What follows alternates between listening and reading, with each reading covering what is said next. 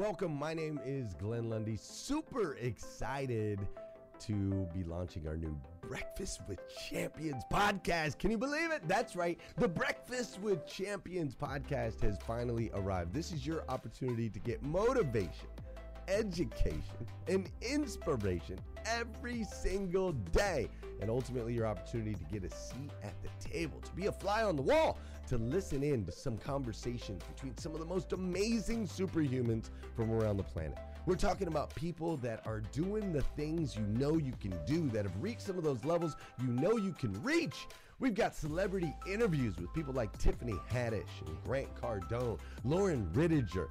We've got specialists in areas like capital ventures, right? Or wealth building, wealth management, real estate, all kinds of incredible conversations. And what's amazing about the Breakfast with Champions podcast is you're going to be able to tune in, listen in. They won't even know you're there, right? It's just like you're you're you're listening in on all these incredible secrets of some of the most successful humans from all around the world.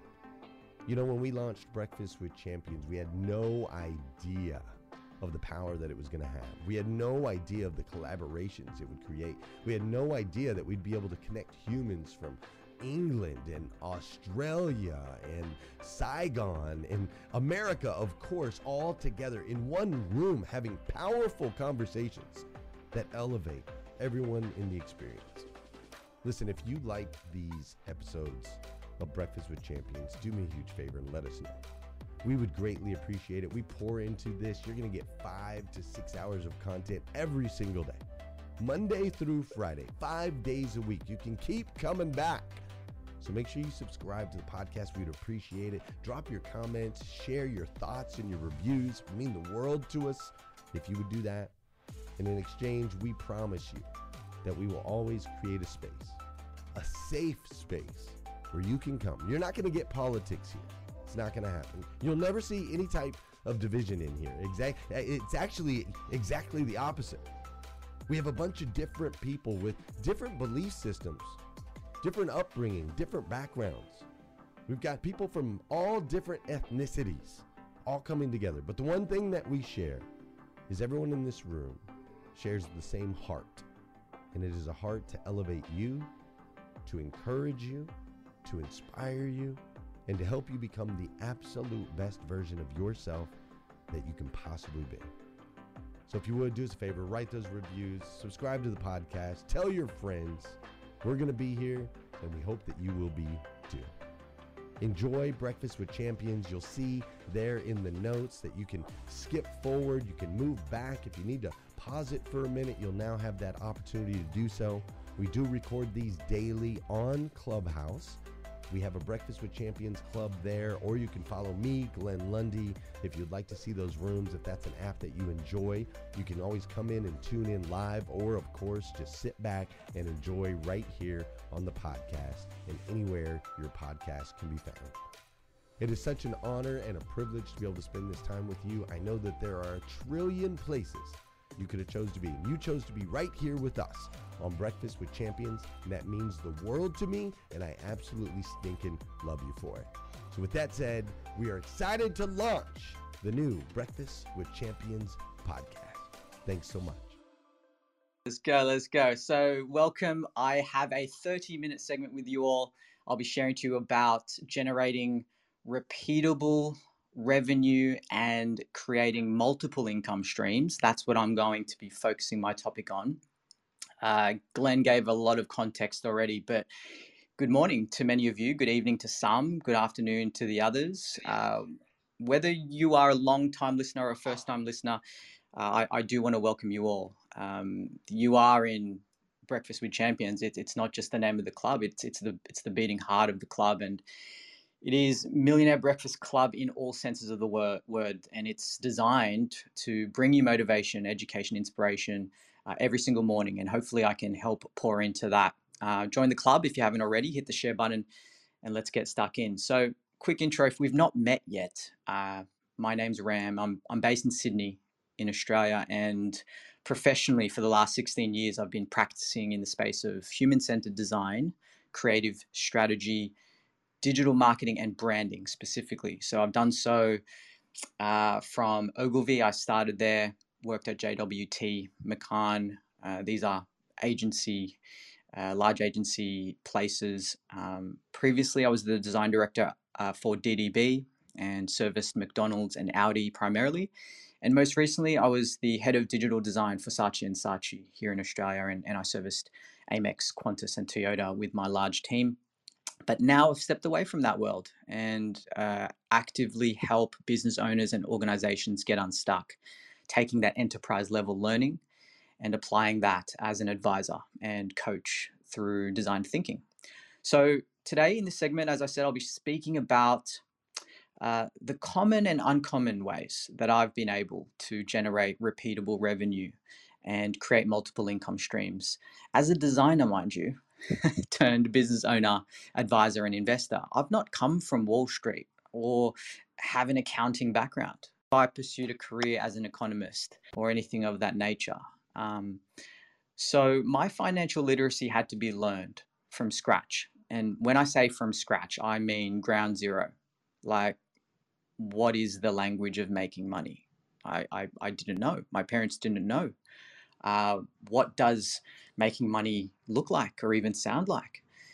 And I feel that that's, this is important um, because you're going to hear a lot of different perspectives around um, making money and finances, and there's going to be different ways with which we can focus on on that But for me, it, it really comes down to the hygiene stuff, the, the, the, the, meeting you where you are.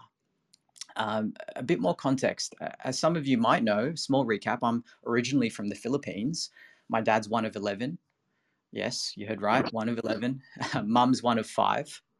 And growing up for them was financially challenging. They were highly encouraged to use education, specifically completing a university degree, as a way out of their circumstance um, to create a life where they could pursue a safe, secure job and get by. The highest goal for them was just to get by somewhat comfortably because most did not and most could not. Now, could you believe? Take my dad, for example. His father passed away when his dad was only three. So my dad had to be effectively like the man of the house, man of the house as a, as a kid Imagine that responsibility. So dad works hard, goes and completes not one but two degrees Bachelor of Marine Transportation and Mechanical Engineering. Two degrees. We get to Australia in the 80s, and I'm only about one year, a one year old baby when we migrate. I'm in the middle of three siblings, and those two degrees that my dad completed were not recognized in Australia despite graduating from one of the top universities in the Philippines as well. So, how's that for a punch in the guts? And what does my dad do? Ain't no time to complain. dad gets a job, works at a factory for 25k Aussie dollars a year. So, what's that in US? Under 20. Um, to raise a family of five and stays there for about 15 plus years, made his way to about 60K at that point, and then got a job somewhere else. I think it's important to piece that into the mix here because when we talk about uh, where we are and where we want to be, we need to benchmark ourselves. Where I'd like to direct what I'm going to share um, as I said, can be unpacked in different ways. But when I asked myself in preparation for this segment, and I get this wonderful segment every two weeks, so I'm very conscious of maximizing the time, but it's what would be most meaningful to share today? And what hit me was like an arrow to the heart, and it was to help people who don't even know where to start. Not the people who already know what to do or are already there or are well on their way. So if you feel that you're in ground zero, like how I was and how my parents were at one point, then this is for you. I don't want you to be dissuaded by the topic here because once again, I'm going to really be very practical, like with all my segments. So please grab a pen, a digital notepad if that's something that you have handy, and capture anything obviously use the scissors uh, on this wonderful app and share it. Uh, important disclaimer like I said, I'm, I'm not a financial advisor. This isn't financial advice. And all the decisions, of course, must be assessed based on your own risk, tolerance, and personal circumstances. My goal is at most to gently prompt you to reflect on some of the strategies and tactics that you may or may not be doing in order for you to make more informed and empowered decisions about your money. So, all of which is my own lived experience, things I've done, things I've tried and tested, things that worked well and didn't work well, some things that I'm still doing now. Uh, you might be doing these already, it might be all new to some of you. Um, but you're welcome here. This is everyone has a seat at the table, as as Glenn has always um, made uh, uh, an emphasized point. Um, so I want you to take what you need uh, wherever you are. So to kick off, I want to anchor us with this message. It's one of my new favorite books. I can't believe it's only been out uh, since 2019, but it's called The Boy, the Mole, the Fox, and the Horse, and it's by Charlie Mackesy. And the concept is that all four characters represent different parts of the same person, and that person being us. Like I said, it's it's the boy, the mole, the fox, and the horse. And there's the the curious and inquisitive side of the boy, there's the mole who's enthusiastic but a bit greedy. And there's the fox who's been hurt, so is reluctant with most things and withdraws from a lot of what life has to offer. Is pretty slow to trust, but deep down has the desire to be part of the world. And then there's the horse, who's the wisest, the deepest, and most soulful part of you. Now, there's one bit here. You're probably going, okay, how does this relate to money and, and making money and, and finance? Well, there's this one bit uh, that I now keep in my back pocket. And the boy says this I can't see a way through. And then the horse says, Can you see the next step? And the boy says, Yes, I can. And the horse replies, Then do that. Just take that take that first step. And although it might seem ultra simplistic uh, in the book, you know, the boy is in darkness and, and he can't really see a way out. And I realize that the author is reminding us that even when the destination is unclear, taking things one step at a time is all we need to do. In order to make that first 1 million, sometimes that's just so far away. We need to make 100,000 10 times in order to make that first 100,000 because that might be too much for us to even envision. And I want to respect the, the, the different stages that we are. But in order to make that first 100,000 then we need to make 10,000, do we not? We need to do that 10 times. In order to make that first 10,000, we need to make at least 1,000 and then do that 10 times you see where I'm going with this. In order to make that 100, 1,000, uh, sorry, we, we need to make $100 10 times. And it can be sliced in many different ways, but I feel that sometimes we forego of the process. Not always, but for example, uh, you, we often hear it sliced in this way, which is $1 million divided by 365 equals $2,740 a day. In an eight hour day, that's $342.50 an hour. Granted, that figure will likely be more or less depending on how much time you take off, vacation, sick days, emergencies, etc. But no matter which way you cut it, I'd like you to first ask yourself where is your current baseline? And what is your next step? We can't be globally known unless we're nationally known. It's the same principle. We can't be nationally known until we are locally known. So I really want you to focus on getting factual. Can you generate, for example, $2,740 a day? Yes or no? Right? Go through a yes or no sequence. No maybes. It's yes or no. Follow a decision making path so you can get to the facts. If it's yes, you can can certainly, you know, without any issues, 2,740 bucks per day. My next question would be, can you repeat that tomorrow and the following day and every day after that? Yes or no? If you can't generate 2,740 bucks per day, again, that's just a, a figure for discussion. But if you can't at the moment, can you generate half of that? Yes or no? If no, can you generate 10% of that? Can you generate $274 a day? Yes or no? This is what I mean by starting where we are. Because if we don't go through this sequence, and you know I'm all about that, can you repeat generating, for example, $274 per day? We know where to start. We know what we have. And a lot of my recommendations and sort of shared experiences I'm going to dive into, I'm going to dive into six quick tips. Uh, it's going to allow you to pick that one next best step for you. Okay. So I remember instances when I had to investigate, for example, what was going on with my gut health.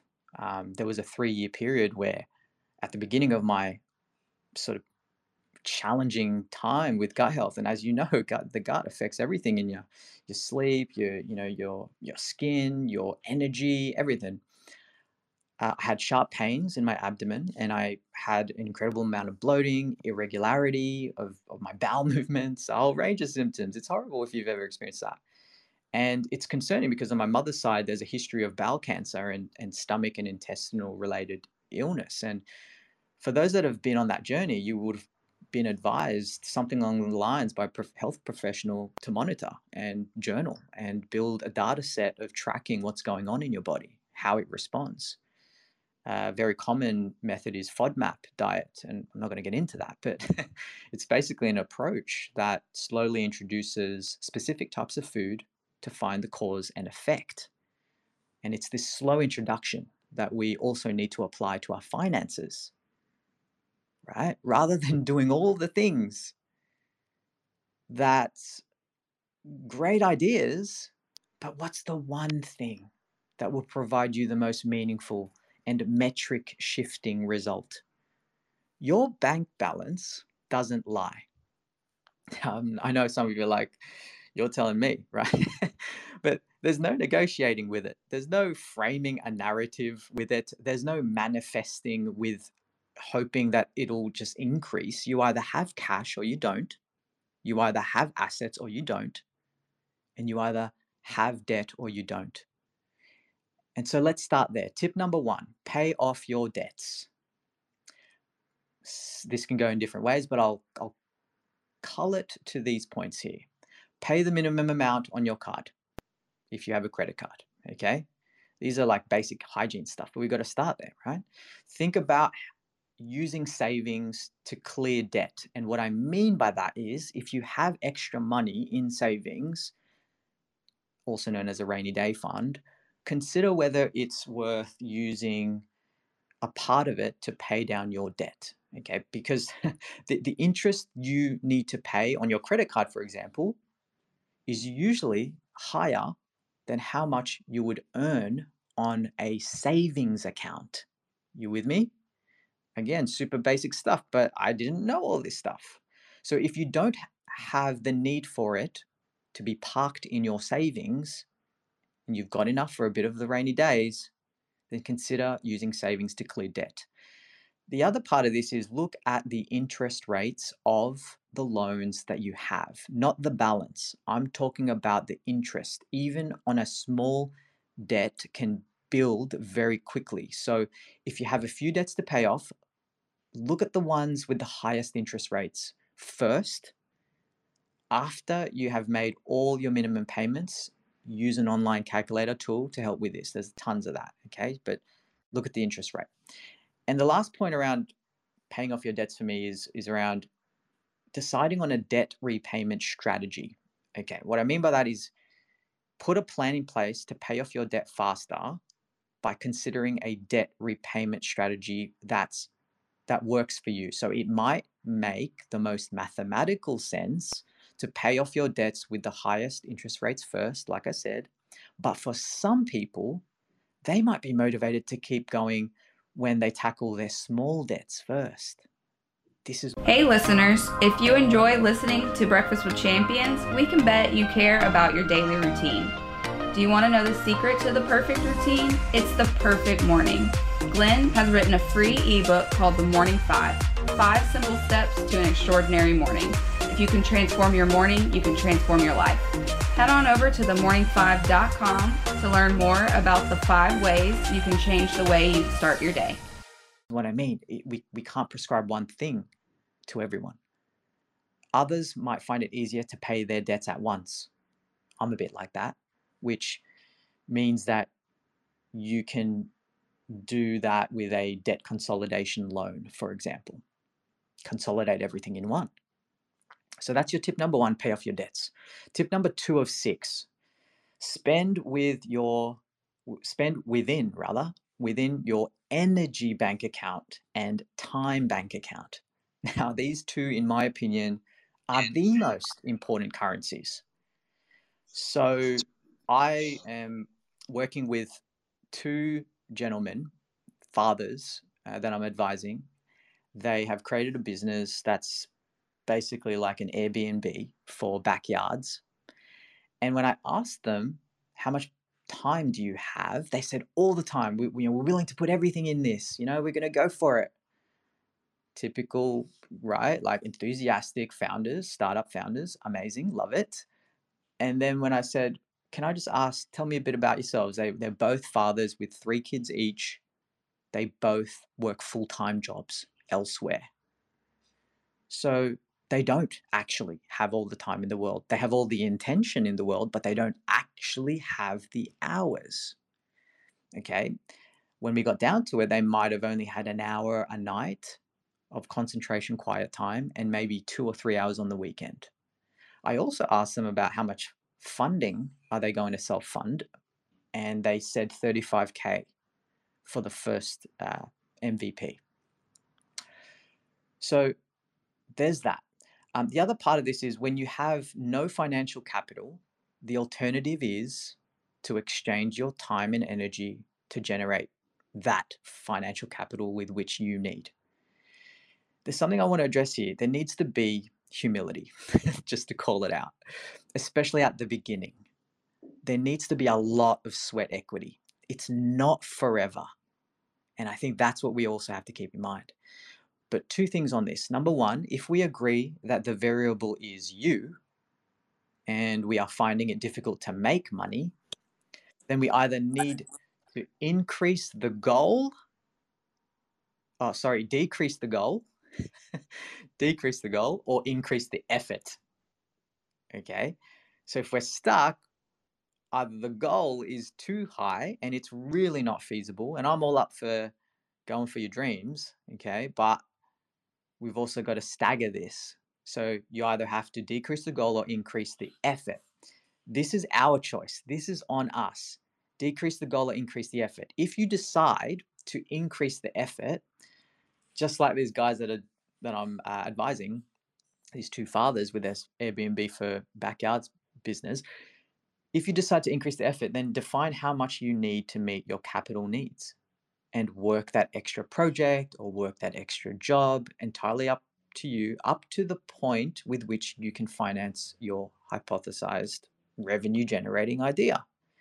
So, this includes conservative investments as well, by the way, in real estate, exchange trade funds, ETFs, uh, mutual funds, stock market, or, or, anything that is more conservative than uh, basically putting up a business. Secondly, for those wanting to start a business, uh, so many I find are trying to go for the investor route for funding. Okay, and, and I I ask how much money are you going to put in, or how much have you put in?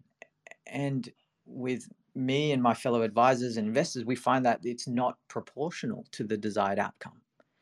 So the other part of this is when you do reach a point where you can delegate uh, because it's a task in your revenue generating pipeline, okay, that it can be done by someone else. We've got to make sure that we're distributing our funds accordingly. So I speak to a lot of aspiring and established business owners who can pay someone to do a task or a piece of work and they don't. Um, if you're active on socials, there's plenty of content around some variation of this thinking, and it's how much time do you have? The majority would say 24 hours in a day, right? Minus sleep and family, then you're left with, let's say, 8 to 12 hours, depending on, on your commitment levels. If we're talking about one's personal output, let's say you're working eight hours. If I hire four people delivering on a task, that does justify a feasible hire and it's a return on investment. That's now four people delivering eight hours of output, 32 hours worth of results achieved in one day. So there's a few parts of this. Of course, I'm talking about still within this umbrella of tip number two, spend your spend within your energy bank account and time bank account. But I just wanted to address that. There's there's currencies here at play. And sometimes we automatically go, I don't have enough money, but everything is a value exchange. Some of you do have the energy and time. And uh, I don't want to call out lazy because I often can fall in that too, but sometimes we just are. And there's something internally then that needs to be addressed fear, trauma, certain beliefs. I mean, I'm, I'm going for it t- today, right? It's just, I'm just calling it out. So then we need to address that first. Your next best action then becomes book a psychologist or a certified professional to start to understand that part of you. Okay. Tip number three of six stop running from what you're predisposed to. Okay. What I mean by that, we are all predisposed to something. I'm going to call this out in very, very simple terms. We all have gifts, we all have a uniqueness. That is leverage and we need to exhaust that leverage. In other words, milk what you have and all that you are. And hopefully, this triggers you in a good way. If I was to ask you, and few of you have been in my uh, my branding workshops, but if I was to ask you which is better, a fish, a bird, or an ape, which would you gravitate towards? I wonder a fish, a bird, an ape, without any context, which do you think is better? Now, I do this exercise because it reveals a lot about this point about being predisposed. Don't try to soar through the air when you're really a runner, and a fast one at that, perhaps. Don't try to swim deep in the ocean when you're really a tree climber. I'm not built like LeBron James. I'm I'm uh, five foot seven and, and was born skinny, right? But I, I was built with an above average level of curiosity. I was drawn to making and creating. When I graduated design college, I was predisposed to the market gaps of poor visual communication and branding. So, this is what I mean by embracing and not just embracing, actually leveraging, milking it, using it. It's your equity. So many of us are running to the next new thing. You've not even exhausted what you have. I studied Monday to Friday when I was uh, in college. I worked as a bartender as well, one to two nights a week after college. And every Saturday and Sunday, I also took shifts and worked at a surf and skate clothing store in, in the CBD in the city. In addition to that, I would try to finish my projects in college as fast as possible, use the Macs that they have, the computers, and take on real clients and design for them logos, brochures, packaging, posters, anything people within my small network, uh, my parents' friends or my cousins, my aunties, their friends, whoever. I, I, I just churned them out. I continued to embrace this predisposition. And I definitely don't do brochures anymore, but even still, when I'm taking on any project, I'm asking up front, what is your budget? What do you think I can help you with? And at an absolute minimum, I'm only entertaining 20 to 30K design projects at a minimum. And then I build the team accordingly, which makes it viable for me as it doesn't require all of me and I'm not capped to that one job. Uh, the other part of predisposition is that the biggest area for me that took off was I found it so very hard to get a job as a designer. And so I started a blog about eight years in. This would have been about 2012. I, I would have been eight years in the industry. And I started writing blog posts about how to get a job as a designer. I call them the missing modules that they didn't tell us how to write to a creative director. What is this thing called facial expressions in an interview, tone of voice, right? No one taught me that. I learnt that on the job. When I looked around on the internet, there wasn't much about it. So I started writing a blog that took off. I then wrote my first book called Nothing Original Here How to Get a Job as a Designer. That led me to my first global speaking tour. That led me to my podcast. That led me to my second book, How to Get a Mentor. That led me to my second speaking tour, and so on. And all of these have been massive revenue streams for me. But it was because of this tip number three. I stopped running from what I was predisposed to. Exhaust your leverage. Tip number four of six uh, research real estate and stock market investing before actually investing. Please do that. do not go and, and, and, and go investing. I see a lot of people um, doing that and people I've spoken to. Um, and, and, and so I'll, I'll keep this very short and sharp with an example.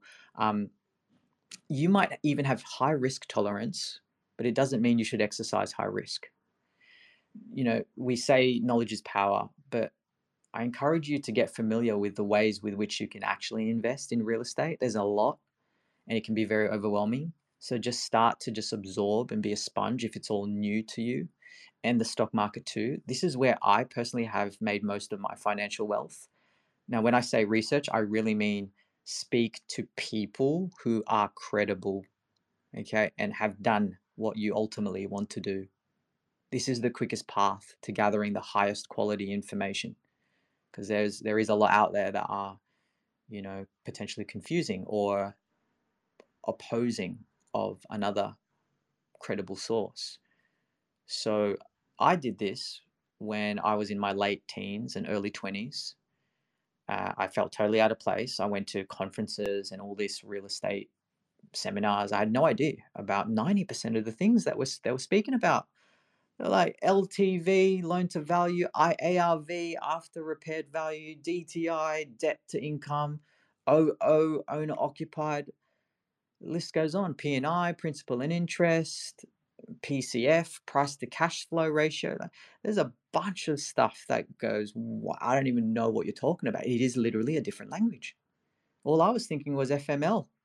But, but I said to myself, you need to learn and we need to continually learn. I mentioned speaking to people, right, who are credible and have done what you ultimately want to do. One critical conversation I had was when I was 25.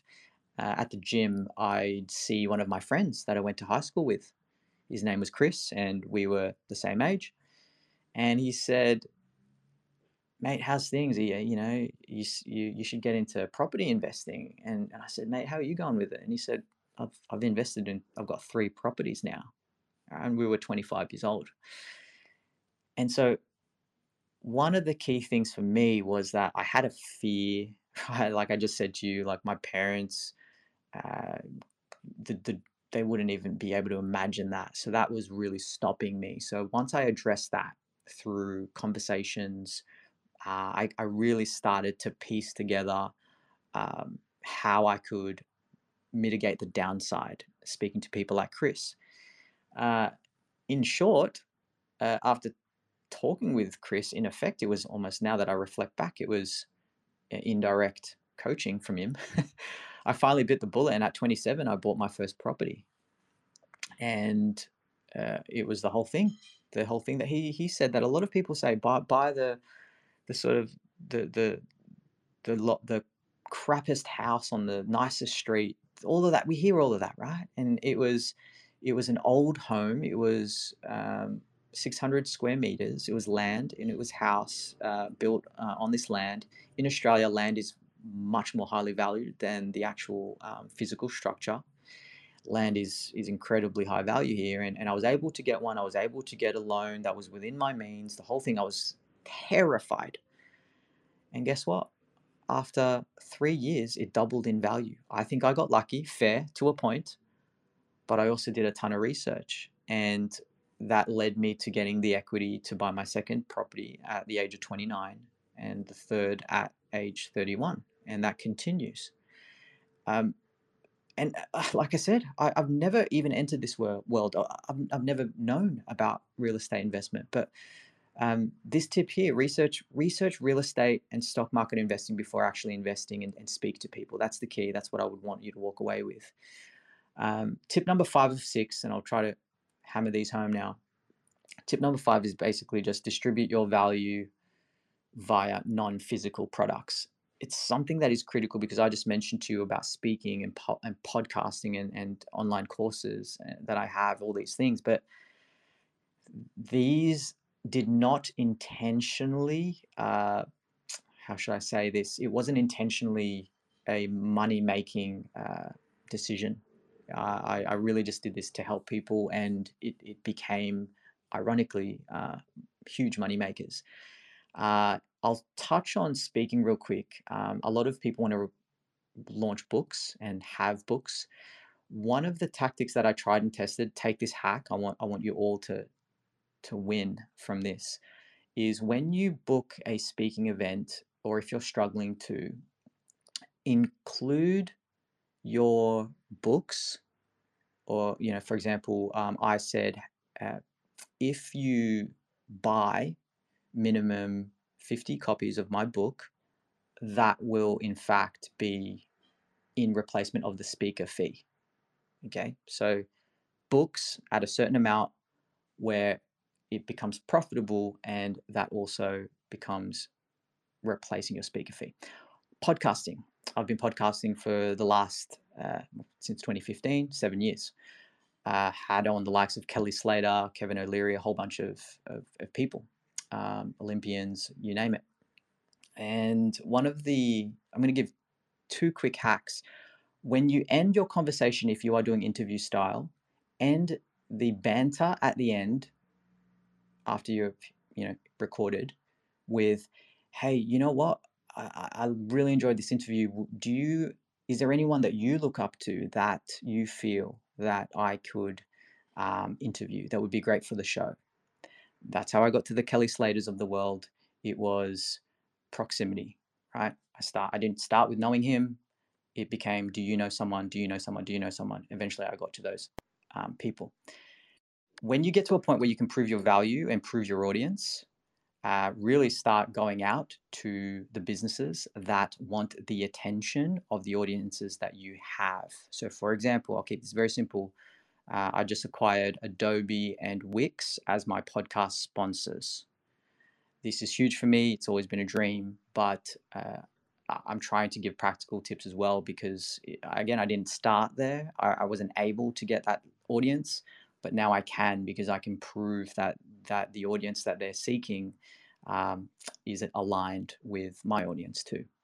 Uh, tip number six of six start and build a business. Okay, so I'm sure a lot of us, whoever's on this panel um, after me, uh, Justin and, and Kim, and, and you know, will probably touch on a lot of uh, the business side as well. So I currently have 11 different ventures. Some I am purely an investor or silent partner in.